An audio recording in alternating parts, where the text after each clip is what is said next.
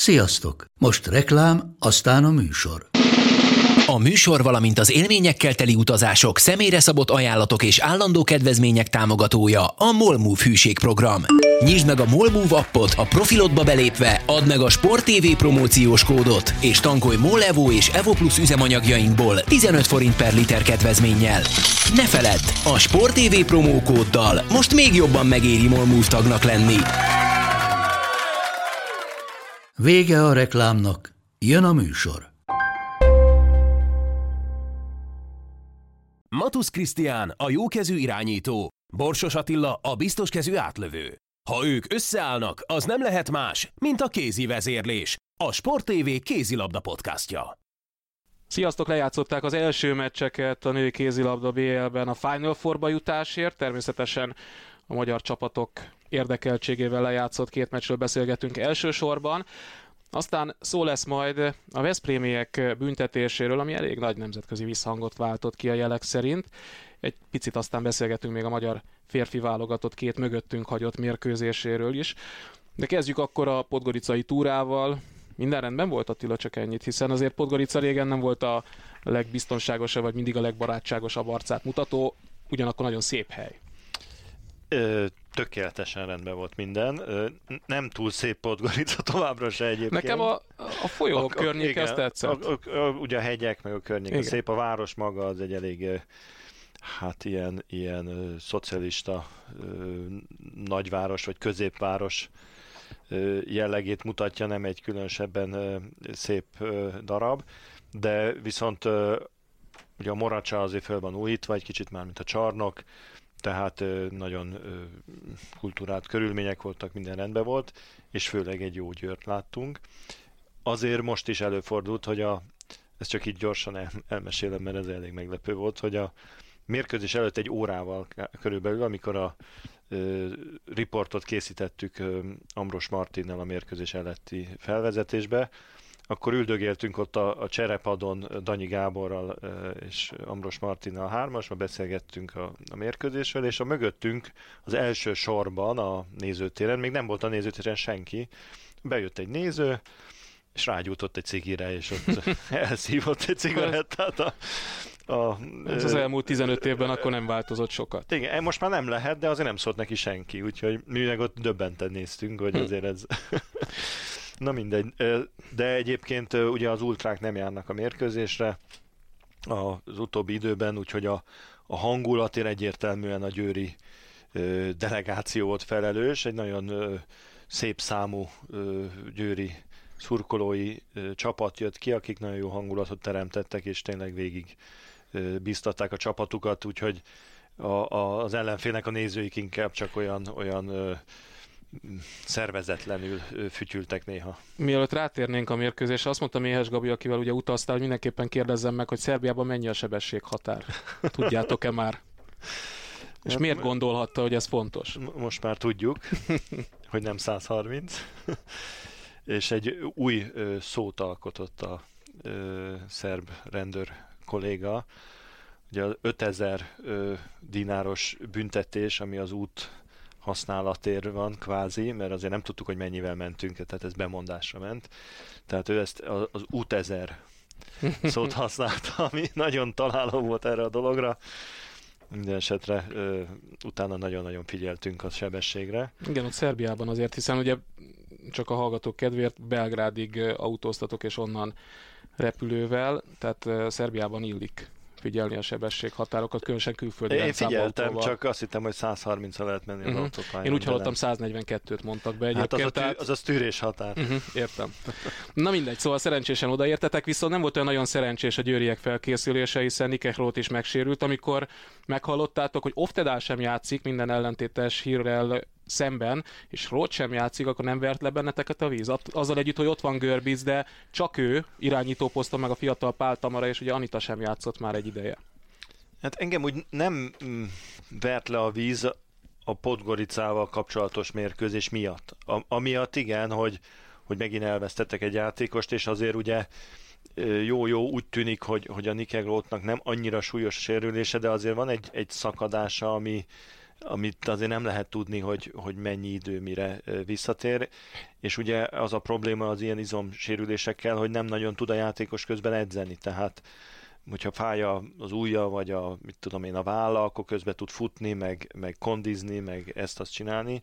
Egy ilyen comb sérüléssel nagyon nehéz tulajdonképpen a fizikai formát ö, fenntartani, hiszen nem tud se biciklizni, semmilyen intenzívebb mozgást végezni. A, a Stina Oftenával kapcsolatban pedig ugye, hát ez, az egy picit meglepő volt, hogy, hogy valójában nem is az volt a baja, amit gondoltunk, vagy gondoltak, vagy szóval egy picit ilyen ö, ö, kellemetlen meglepetés volt, ami, ami ott kiderült az új vizsgálatnál, hiszen az történt, hogy, hogy már úgy nézett ki, hogy játszik, és még utoljára csináltak egy, egy ilyen IRM-et, hogy, hogy megvizsgálják, hogy minden rendben, és akkor látták, hogy hát ezért ez nem egészen úgy van, ahogy gondolták. A csontjai össze ütköztek, és ott valamilyen ö, árnyékot láttak, ami tulajdonképpen ö, attól játszhatna, csak az a probléma, és ma, ma is beszéltem itt vele egyébként a, a harmadik félidő előtt, mert ugye nem nagyon beszéltünk a sérüléséről a, a műsor alatt, hogy tulajdonképpen az a probléma, hogy elég nagy a, a, a veszélye annak, hogyha így játszik, akkor rásérül. Tehát ö, óvatosság intette a, őt is, meg a győri vezetőket arra, hogy kihagyja ezt a meccset, és valószínűleg kihagyja a visszavágót is, ez szinte biztos volt az alapján, amit ma beszéltem vele. De ö, hát neki is, és a Nike Rothnak is a, a cél keresztben az a Fradi elleni bajnoki mérkőzés van, addigra próbálják össze rakni a teljes, hát nem is a teljes, hiszen a, ugye a Tomori és a, a Mörk nyilván nem lesz, de azért a, a két irányítót, ha visszaszerzik a, a maródiak listájáról, az már nagyon nagy dolog lenne. De nagyon sima volt, tehát nagyon kézben tartotta az Eto az első pillanattól kezdve tulajdonképpen ezt a meccset, nem? Azzal együtt, hogy ők nem voltak. Igen, látszott, hogy, hogy mindenki nagyon, hogy is mondjam, csak odafigyelt arra, hogy, hogy a legjobbját nyújtsa. Tehát ahogy a, pont erről is beszélgettünk harmadik félidőben a, a, láttam a Görbic Anitán a mérkőzés előtt már, hogy, hogy, hogy nagyon nagyon-nagyon komolyan veszi azt, hogy most hoppá, visszakaptam a, a karmesteri pálcát, és nekem kell mindenkit majd dirigálni, és, és külön megbeszélte az Amorimmal, a, a Mireia gonzález a beállósokkal, hogy ki mit, hogy hogyan csinál, és, és egyébként a mérkőzés előtti edzésen még elég sokat gyakoroltak a, abban a felállásban, ugye, hogy a, a Görbic, Amorim, illetve a, a González, és ez, ez láthatóan azért jól működött a mérkőzésen, de azért alapvetően ugye nyilván a védekezés volt az, ami a titka volt a dolognak, az Évának, a kis Évának a remek teljesítménye, és tényleg az, hogy, hogy ugyan voltak hullámvölgyek, de azért nagyon koncentrált volt a győr, és tudta minden játékos, hogy amikor ő a pályán van, akkor, akkor neki nagyon jó kell játszania, mert nincs olyan nagy választási lehetőség. És azért tényleg, tehát ha objektíve akarunk lenni, és nem is a saját véleményet mondom, hanem Dragan Adzsicsét, azt mondta, hogy, hogy a Győr nem tud olyan gyenge összeállításba pályára lépni, hogy versenyképes legyen az ő csapata, ahol elmondta, hogy tulajdonképpen hát őszintén szólva egy játékosa van, a, a Knyezevics, a többi az ügyes, vagy nem ügyes, mert van, aki nem is annyira ügyes szerintem, csak fiatal. És ehhez még ugye az egyik legerősebb pontjuk a kapus poszt, az nem működött, tehát az Ogri gyakorlatilag nem találkozott a labdával, így pedig azért nem sok esélyük van. Ez tulajdonképpen a visszavágóra is értendő, ott nem valószínű, hogy bármiféle banánhéj közbe jöhet. Egyébként ugye, ha már González-t említetted, ő különösen az elején lődözött gólokat. Mennyi pluszt jelentett az, hogy van egy balkezes lövője újra az Etónak? Hogy látod? Szerintem ez nagyon nagy pluszt jelent. Különösen úgy, hogy ugye ebben az összeállításban azért nincs senki, aki jobb oldalt tud játszani. Tehát a, a, az Amorim nem tud egyáltalán jobb oldalt játszani, a, a, az Annematte Hansen is nagyon idegenül mozog a jobb oldalon, mindig befelé orientálódik.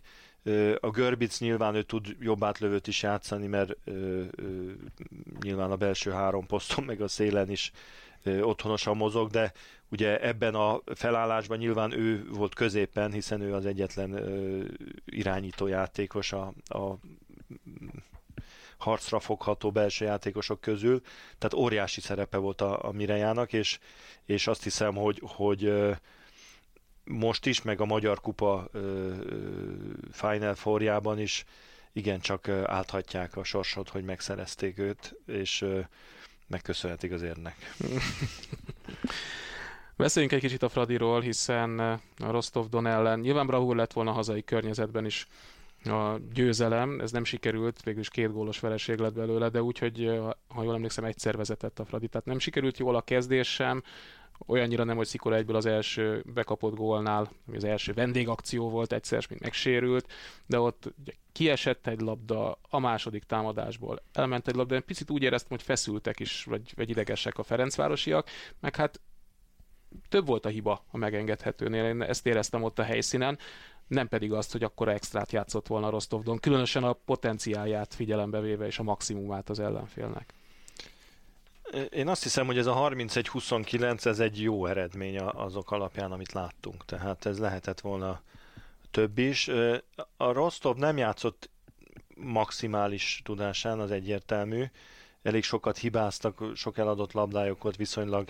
A Bárbóza teljesen idézőjelbe vakon volt ahhoz képest, hogy azért tudjuk, hogy, hogy ő az egy, egy fantasztikus játékos, és rengeteg helyzetet hagyott ki, rossz megoldásai voltak, nem volt igazán veszélyes a, a, a játéka, úgyhogy talán el lehetett volna kapni a, a, a Rostovot ilyen körülmények között, de de nem, nem tudott extrát nyújtani a Ferencváros kétségtelen, hogy, hogy az átlövő sorában nem voltak olyan játékosok, vagy olyan teljesítmények, amik igazán markánsak lettek volna. Mindenkinek volt egy jó periódus. Igen, Jovanovicsnak az eleje, mondhatni szokás szerint, amikor megy neki, akkor az eleje, aztán lehet, hogy elfogy a nafta. Van der Heydennél meg én azt éreztem, hogy a második félben azért nem játszott, mert a hosszú oldalról szerették volna őt cserélni, vagy hát kellett volna, mert a Fradinál valamiért úgy gondolják, hogy a tapasztalatok alapján, hogy nem, nem tökéletes a védekezése. Ő jól játszott az első félidőben támadásban, viszont a kulcsemberek közül, hogy folytassam, Kovacsicsnak, Penának azért volt már jobb mérkőzés, és Penára kifejezetten készült is az ellenfél, az érződött. Nyilvánvaló, hogy, hogy a Penára készültek. Én azért azt éreztem egy picit, különösen Kovacsics Anikon, hogy, hogy talán egy picit fáradt volt. Tehát azért azt tudni kell, hogy a, a Final Four a, a Magyar Kupa Final Four, ugye az, az két meccs két nap alatt, és nem feltétlenül a második meccsen jön ki a játékosokból a fáradtság, hanem három, négy, öt, akár egy hét múlva érzik úgy, hogy nem megy annyira a lábuk, mert az a, az a 48 órán belüli két meccs az nagyon mély nyomokat hagy. Tehát meg előtte itt... válogatott, ugye, ahol, ahol ő most egyértelműen első számú vezér lett. Igen, igen, tehát egy picit talán úgy, úgy nem volt olyan friss, mint uh, szokott lenni, de azért az a véleményem, hogy, nagyon nehéz a Rostov ellen játszani. Egy nagyon speciálisan összerakott csapat abból a szempontból, ugye, hogy van egy belső védekezésük a két hatalmas termetű játékossal, akik azért nagyon sokat takarnak, egy nagyon jó kapussal, aki, aki ugye tipikus orosz iskolát véd a Szejdokina a, azzal, hogy nem ugrál el, hanem a sávokban ott áll, és a, a, azokat a lövéseket, amik a, a, a karja meg a lába köz, köré jönnek, azokat nagyon jól megfogja. És ugye a, a, a penának tudjuk jól, hogy a lövései ö, általában a váratlanságuk, a gyorsaságuk ö, miatt veszélyesek, és olyan, sokszor olyan területre jönnek közel a kapushoz, csak nem tudnak rá mozdulni a kapusok. Most egy ilyen kapus, aki, aki nagyon jó reflexekkel, de állba véd, elég sokat megfogott, leszedett ezekből a viszonylag nem rossz jövésekből, úgyhogy ez, ez okozta talán azt, hogy nem volt annyira eredményes a, a penának a játéka. De tulajdonképpen ez a, ez a védekezés, ez, ez nem nagyon feküdt azért a, a Radinak. A két kettes védőjük az viszonylag alacsony termetű, tehát a Vahírjával szinte végigvédekezte, de ezt nem tudtuk igazán azért kihasználni a, a mérkőzés folyamán. Viszont a, a Rostovnak a támadó játékára pedig az jellemző, és ezt nagyon jól használják. Ezen a mérkőzésen nem jött be százszázalékosan, de, de azért láttuk, hogy ez mennyire veszélyes, hogy ugye tudnak fölállni ezekkel a gyors jól cselező játékosaikkal, és akkor egyszer csak tudnak egy olyat váltani, hogy bejön a Bulatovics, a Katerina Bulatovics, aki viszont 10-12-ről is nagyon veszélyes, és ugye itt a mérkőzésnek a második félidejének a végén a, a Váhirjev egy picit talán elfáradt, bejött a Bulatovics, és két nagyon fontos gólt lőtt, mert a Fradi már nem nagyon lépkedett föl, vagy azért, mert már elfáradtak, vagy azért, mert ugye korábban nem kellett, tehát ez nem olyan könnyű a védelemnek váltani, hogy jön egy Vahirjeva, az főleg, hogy nem szabad rá föllépni, mert úgy kicselez, mint a fene. Viszont ha meg egy Bulatovics jön ugyanakkor, nem lépsz ki legalább tízre, akkor, akkor bebombázza. Tehát ez, ez, ez taktikailag egy nehéz feladat a védők számára, és azért a, azt gondolom, hogy meg kell dicsérni a, a Rostovnak az edzőjét, mert elég szépen összerakta ezt a csapatot, láthatóan jól működik a gépezetük, és jól használják ki az erényeiket. Maradt még reménye a Fradinak? Hát persze. Hárommal kéne nyerni valószínűleg remény, idegenben remény. egy olyan csapatnál, amely nem nagyon kapott ki mostanság. Igen, hát szóval nem sok reményt látok őszintén szólva, mert, mert nem nagyon kapnak ki otthon, nagyon-nagyon vágynak a Final Four-ra, tehát most ennek a, sportdiplomácia oldalát is valószínűleg előkészítik, tehát azért számítani kell rá, hogy ott, ott elég nagy nyomás alatt fog játszani a, a Ferencváros egy, egy papíron azért erősebb csapat ellen, de azt tudjuk a Fradiról, hogy azért képes ö, meglepetésre. Mm, nagyon nehéz lesz, tehát, és ezt ugyanezt mondanám, hogyha nyertek volna egy-két góllal. Hogyne. Akkor, is. akkor nyilván valamivel jobbak lennének az esélyek, de akkor is bravúr lenne a továbbjutás, és hogy a többi mérkőzésről is beszéljünk. Hát nagyon egyértelműnek tűnik a Final Four mezőnye, és az a négy csapat jut be minden bizonyal, ne legyen igazunk, legyen bravúr a Fradi visszavágóján, amelyektől ezt várni is lehetett papírforma szerint. Tehát egy név cserélődik ki vélhetően, mondom vélhetően, az előző két szezonhoz képest, a Buducsnosz nem kerül be, viszont bekerülhet a Rostov Don. Tehát, vagy a Fradi, az is kicserül. Vagy a Fradi. Tehát minden, mindenképp onnan egy új csapat Igen. kerül be abból a párosból. És látva ezt a Várdár mérkőzést, persze Mittyuland okozhat idegenben gondot, mert az is egy olyan csapat, amely, amelyben benne van adott esetben. Még inkább látva bukarestiek Metsz elleni mérkőzését, elég markáns két csapatról van szó, és a Bukarest most megint megtalálta Per Johansson, meg megtalálta magát is, vagy nem tudom mi történt, hogy a, a Metzet így meg tudták szórni. Metsz nagyon maga alatt volt? Azt hiszem, hogy ez egy két faktoros dolog volt, ez a nagy különbségű bukaresti győzelem. Egyrészt a Bukarest kifejezetten jól játszott, egy, egy stratoszferikus Neágúval, aki amikor így lő, akkor gyakorlatilag teljesen mindegy, hogy ki áll a kapuba, vagy ki a védelem. Brutális lövései voltak, tehát szinte alig hibázott, hetesek nélkül lőtt 10 gólt, úgyhogy hogy, hogy nagyon-nagyon jó volt a Gulden is nagyon jó volt, az, ha ketten ők egyszerre jól játszanak, az már, az már elég nehéz. Jobban Plusz, működött a kémia, ha fogalmazhatok így kettőjük között. Sőt, nagyon figyeltem az egész mérkőzés alatt a kémiát köztük, kifejezetten úgy tűnt, hogy, hogy rendben van, mert ezt sokat hallottuk, ugye, hogy Igen. az ő, feszültségük bomlasztja ott a csapatot. Plusz a Kurtovics is jó volt, a szélsők is jó formában játszottak, a beállósok is, és a Grubisics meg óriási volt, tehát ezért ez már nagyon sok. A másik oldalon pedig az történt, hogy, hogy egyrészt rengeteg helyzetet kihagytak a, a franciák, ami szerintem annak köszönhető, hogy, hogy egy igen nagy hibát követtek el a, a hogy is mondjam, csak a, a, az időmenedzsmentjükkel, hiszen játszottak egy francia kupa elődöntőt csütörtökön Igen. Brestben. Na most elrepültek Metzből Brestbe, ami baromi messze van egyébként, körülbelül olyan messze, mint Budapestről Metz, és onnan meg elrepültek ugye Bukarestbe, szerintem, és ráadásul kikaptak a, a Brestől is a kupába, ez fáradtak voltak. Tehát én, én nem is tudom, hogy ez hogyan lehetséges, hogy, hogy így szervezték meg a, a játékrendjüket láthatóan ezt, ez, ez fizikailag sok volt nekik, és átszaladtak rajtuk a Itt két a pihenő nap volt? Vagy, mert nem csütörtökön játszottak, pénteken volt ez a meccs, ez a bukaresti. Lehet, hogy szerdán. Tehát két, uh-huh. két, nagy, igen. két nap eltérés. De minden esetre nem voltak medzbe egy hete, uh-huh. mert már elrepültek onnan korábban, és közben keresztbe repültek Európán oda-vissza és ez, ez, azért, ez azért látszott, hiszen a, a kulcsjátékosaik nagyon gyengik voltak, illetve hát a kapuba ott, ott, ott abszolút nullák voltak, tehát védett a Rajcsics, védett a, a, a Csapókira, védett a, keveset, a harmadik kapusuk is, tehát próbálgattak ott cserélgetni össze-vissza, de szerintem egy kezen meg lehetett számolni, hogy hány labdát fogtak. Úgyhogy a másik oldalon a, a, az Ungureánus jól védett, és aztán a Grubisics meg egészen extrát fogott. Ez, ez azért hozott egy ekkora különbséget, ami nincs a két csapat között, de azért, ahogy mondtad, ez a Per Johansson effektus azért újra hat. Tehát én azért emlékszem arra a meccsre, amikor ugye kim voltunk a Fradival, ott, ott ugyanezt lehetett érezni, hogy, hogy nagyon, nagyon föl tudta őket pörgetni ugye azon az első mérkőzésen. Most is látszott, hogy azért ő nem tudom milyen edző olyan értelemben, hogy taktikailag, de, de hogy energiát tud adni az embereinek, az biztos. Tehát ez, ez egy ez egy nagyon komoly segítség azért egy ilyen csapatnál, ahol végül is nem kell őket megtanítani semmire, csak jó vágányra kell őket így, így ö, mentálisan tenni.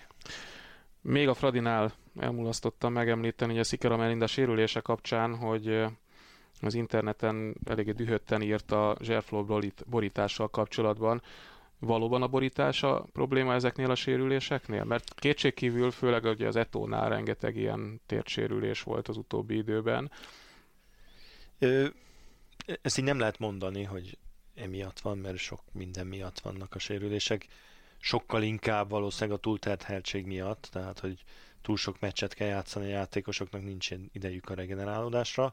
De az kétségtelen, hogy a zserflor sokkal jobban igénybe veszi a térdet, mint egy jó parketta, mert ugye nagyon tapad, és, és ebből kifolyólag a térd izületet, meg a bokát, meg, meg mindenféle ízületét ugye a, a, a játékosnak, a csípőjét a, azért jobban igénybe veszi, különösen azoknak a játékosoknak, akiknek mondjuk már sérüléseik vannak.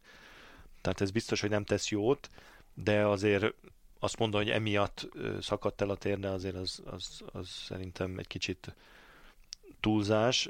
Az a helyzet, hogy, hogy itt, itt a marketing szempontokat szembe kell helyezni sajnos a, a mondjuk így a, az egészségügyi szempontokkal, hiszen nyilvánvaló, hogy a parketta az jobban kíméli a lábakat, viszont ugye nem lehet azt csinálni, hogy a BL mérkőzéseken mindenki a saját parkettán játszik, általában ami össze-vissza meg van vonalazva, hiszen ezekben a sportcsarnokokban ugye nem csak kézilabda van, hanem kosárlabda, röplabda, ott vannak a vonalak, nem tudják leragasztani rendesen a parkettára a, a hirdetéseket, mert ugye ott az nem olyan felületet ad, a tévi közvetítése nem ugyanúgy ki, tehát ez, ez egy egyértelmű üzleti szempont, hogy, hogy egységes arculatot szeretne a, az IHF, az EHF, mindenki ezekre a mérkőzésekre, ez érthető, hiszen azért a hirdetések azok nagyon fontos bevételek.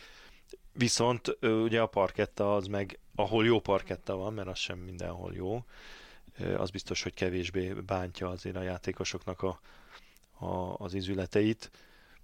Hát én azt hiszem, hogy azért a profi kézilabdázóknak ebből élnek, pénzt kapnak ezért, a pénzt az valahogy meg kell keresni a, a kluboknak, akik fizetnek. Hát ez, ez nehéz ez, ügy, nehéz ez, ügy, de azért egészségesnek is kell maradni, persze, hiszen ahogy mondod, ebből élnek. Persze, persze, tehát ez egy nehéz kérdés, de azért azt se lehet mondani, hogy, hogy hát ez nem számít, hát miért nem játszanak a parkettán, hát egyébként valahol nincs is parketta, tehát uh-huh. én az, a saját tapasztalatom szerint a, a, ami rossz a játékosoknak az, ha váltogatják a talajt, az, az biztos, hogy a legrosszabb a térnek, hogyha uh-huh. egyszer ezen játszik, egyszer azon játszik. Hát jobbulást kívánunk a Mindenképpen, Melindának. így van. Ugye Veszprémre térjünk át, és egyszer mind a férfi vonalra ezzel nemzetközi visszhangot váltott ki az, amiről talán nem is beszéltünk, vagy, vagy csak érintőlegesen korábban. A Veszprémiek megbüntették a játékosokat a Skjern elleni vereség, idegenbeli vereség, és nem a kiesés után. Ez fontos, mert én azt érzem ezekből a külföldi megnyilvánulásokból egy picit ö, fals információkat kapnak, vagy, vagy nem biztos, hogy mindig a legpontosabban fogalmaznak azok a játékosok vagy edzők, akik megszólalnak ennek kapcsán. Szóval Mik a nemzetközi trendek, ha lehet ilyesmiről beszélni? Mi az általános? Nincsenek pénzbüntetések, vagy, vagy nem ilyen jellegűek? Milyen eszközei vannak egy klubnak?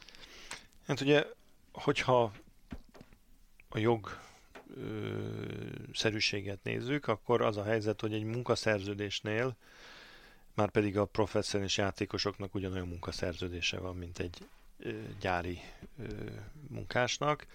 Ott van egy fizetés, és a fizetést ugye azt nagyon jól tudjuk, hogy egy gyári munkásnak se lehet a fizetését elvonni, csak hogyha valami nagyon ö, ö, hogy is mondjam, csak olyan dolog történik, ami, ami jogilag ö, a munkáltató részéről abszolút ö, indokolható, de ezek közül is a, a pénzbüntetés az, az általában nem alkalmazható.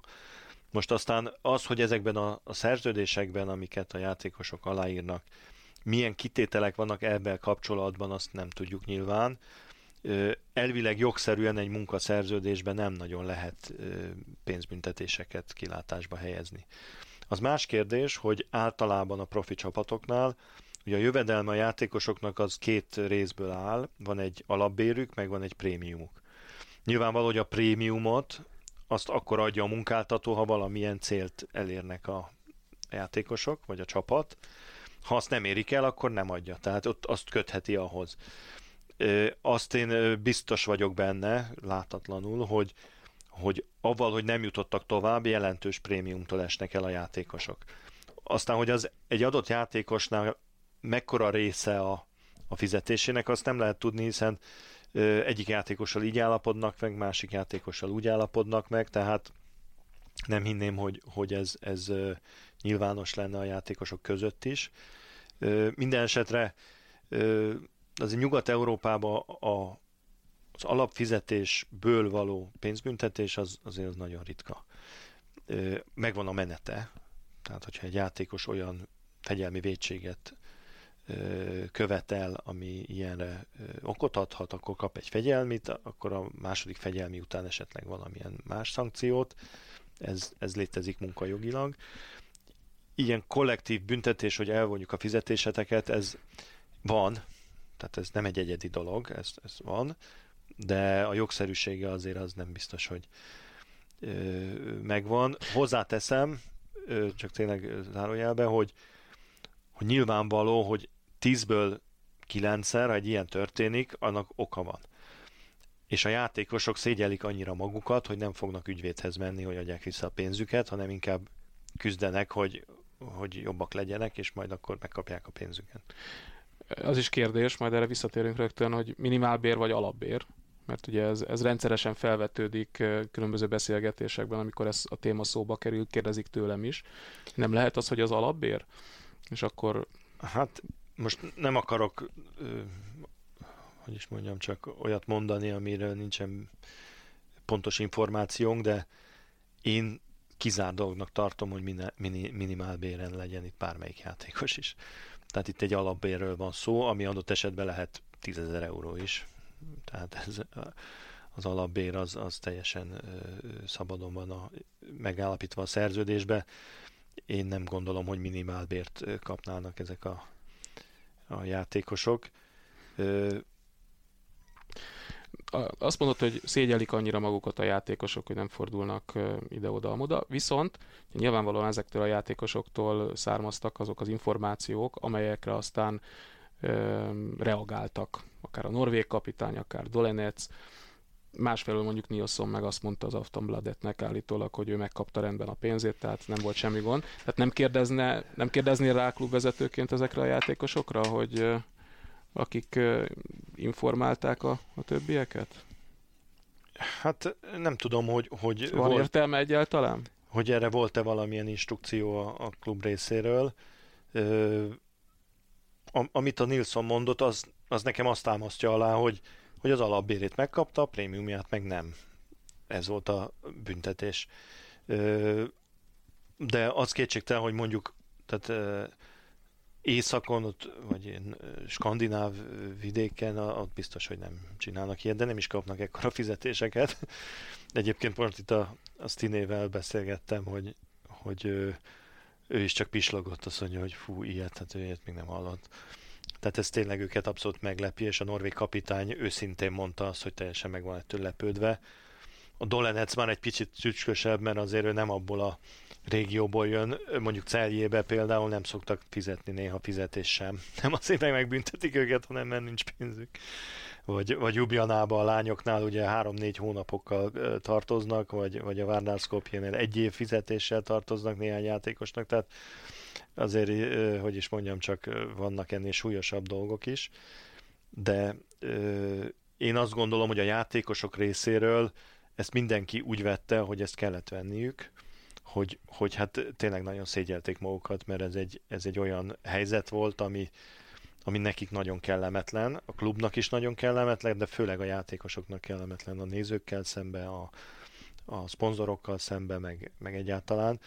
De az is igaz, hogy, hogy azért Nyugat-Európában, vagy Skandináviában ez a fajta eredménykényszer, ami a magyar ö, országon van, különösen ugye Veszprémbe, ö, azért ritka. Tehát el tudom hinni, hogy a Barcelonánál, ahogy mondta a Dolenec, nem csinálnak akkora cirkusz belőle, hogy ugyanúgy kiestek. A Montpelliervel szemben, Igen. és nem az Kernel szemben, teszem hozzá zárójelben. Egyébként mondjuk Brányás kapcsán is az volt az érzésem, hogy a kinti mérkőzés után és a klubvezetés reakciója után döbbent rá, hogy, hogy ez nem Flensburg semmilyen szempontból, ahol belefér, hogy nem nyerik meg a német bajnokságot, ami úgyis olyan brutálisan erős, hogy nem jutnak tovább a 16-ból, vagy a 8-ból mondjuk, mert a 16-ból azért rendszeresen tovább mentek a BL-ben, tehát itt egy ilyen botlás az egészen más reakciókat szül. És lehet, hogy itt szembesült ezzel most.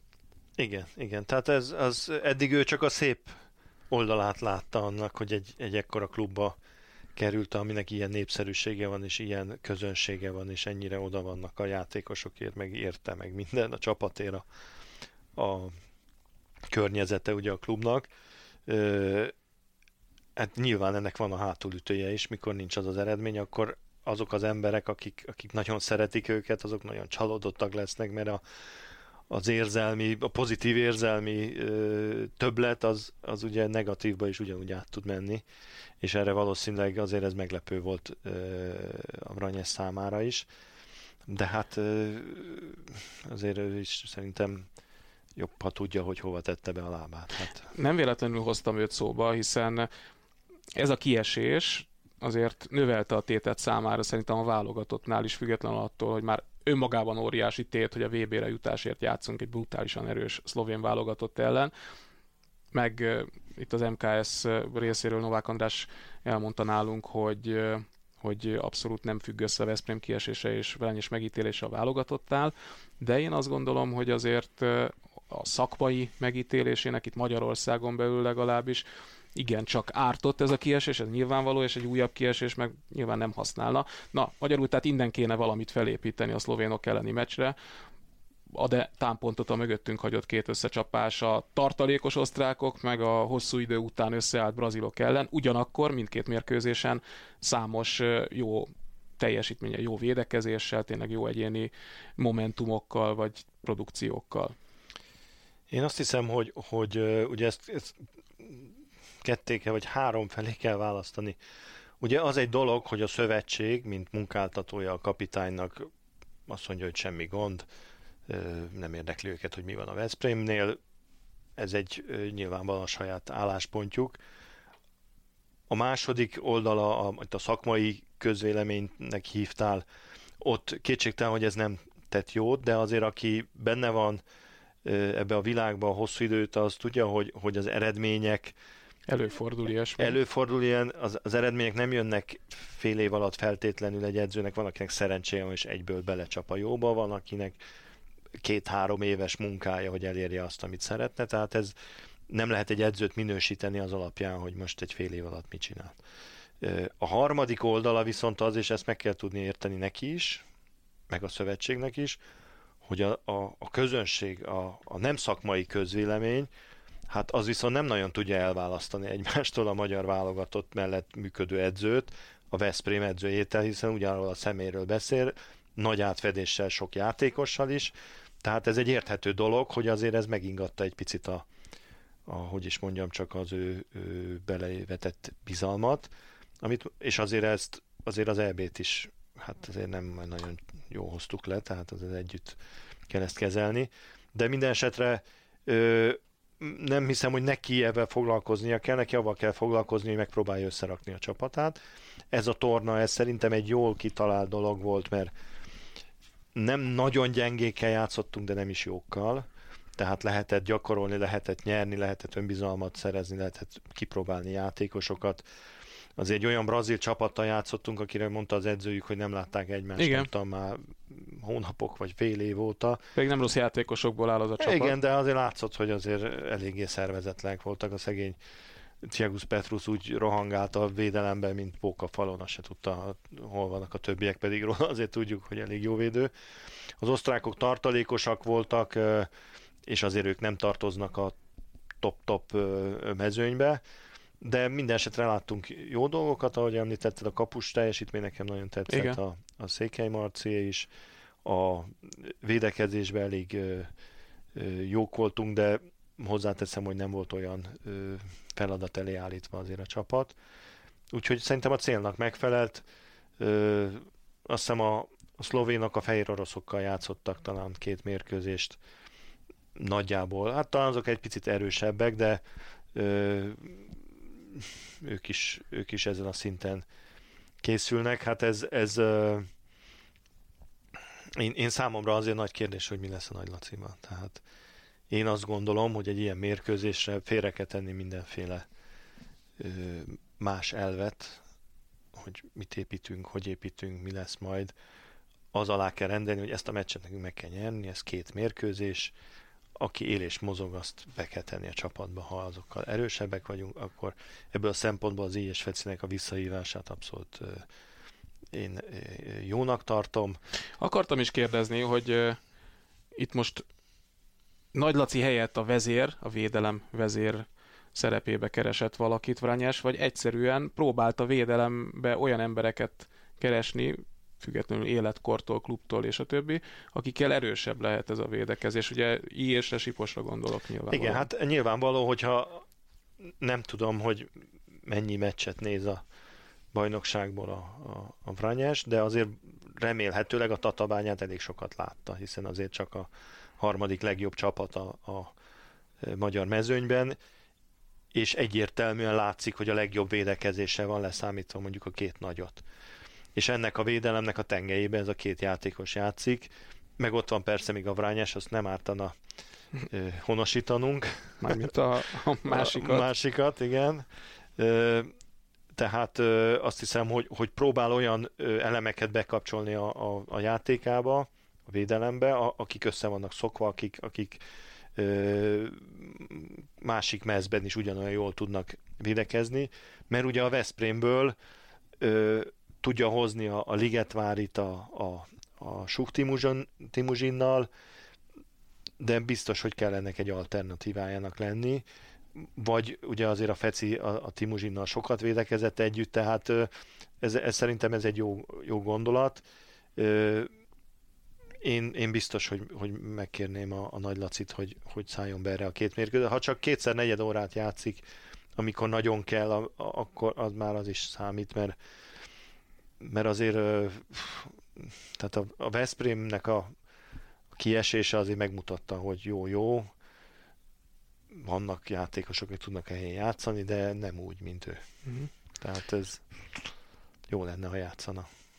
Gondolom, azzal sem nagyon lehet vitatkozni, hogy az, hogy a védekezést gyakorolták sokat, meg arra helyezte a fókuszt Ranyás, az, az is rendben van. Négy 11 gólos félidő, 11 kapott gólos félidő áll a válogatott mögött, mert nyilván, hogyha kevés gólon tartod az ellenfelet, akkor kevésnél egy picit többet talán tudsz lőni bármilyen is a támadójáték, nem? Igen, és hát egyértelmű, hogy a szlovénok ellen ö, nekünk abban az esélyünk, hogyha ilyen 20 gól körüli meccsek vannak.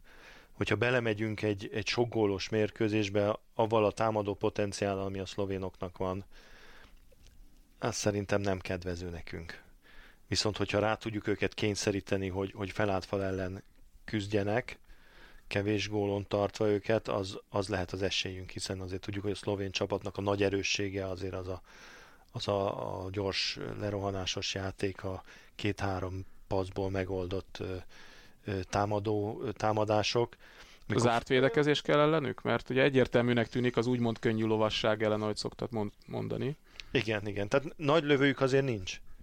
Tehát ha, ha valami gyenge pontja van szerintem a, a szlovén csapatnak, hogy igazán nagy lövőjük azért nincsen, mert van egy lakárjuk, aki tud messziről lőni, de azért ő is szeret közelebb menni. Igen, Mácskosek, hogyha jó állapotban van. Hát ő azért nem sokat, sokat, sokat lőni kapura, tehát inkább itt azért a kombinatív játék. Ha egy jó zárt védelmed van, ezeket az embereket azért le lehet birkózni, viszont remek szélsőik vannak, akiket nem szabad hagyni, hogy, hogy fussanak úgyhogy biztos, hogy a kulcsa a dolognak az a védekezés lesz, és egyébként nyilatkozta is a, a, a Brányes, hogy, hogy gyakorlatilag egész héten csak a védekezéssel foglalkoztak. Igen, igen. Mert majd a támadásban valahogy megoldják. Na erről a meccsről még bőven lesz módunk beszélni, mára ennyit, aztán majd a jövő héten jelentkezünk, én magam már egy rosztovi túrával a hátam mögött, remélhetőleg épségben, és sok-sok élménnyel, úgyhogy akkor várunk titeket Vi- újra. Vigyázz a sebességkorlátozásra. Oké, okay, repülővel megyünk, úgyhogy figyelni fogok. Sziasztok! A műsor a Béton partnere.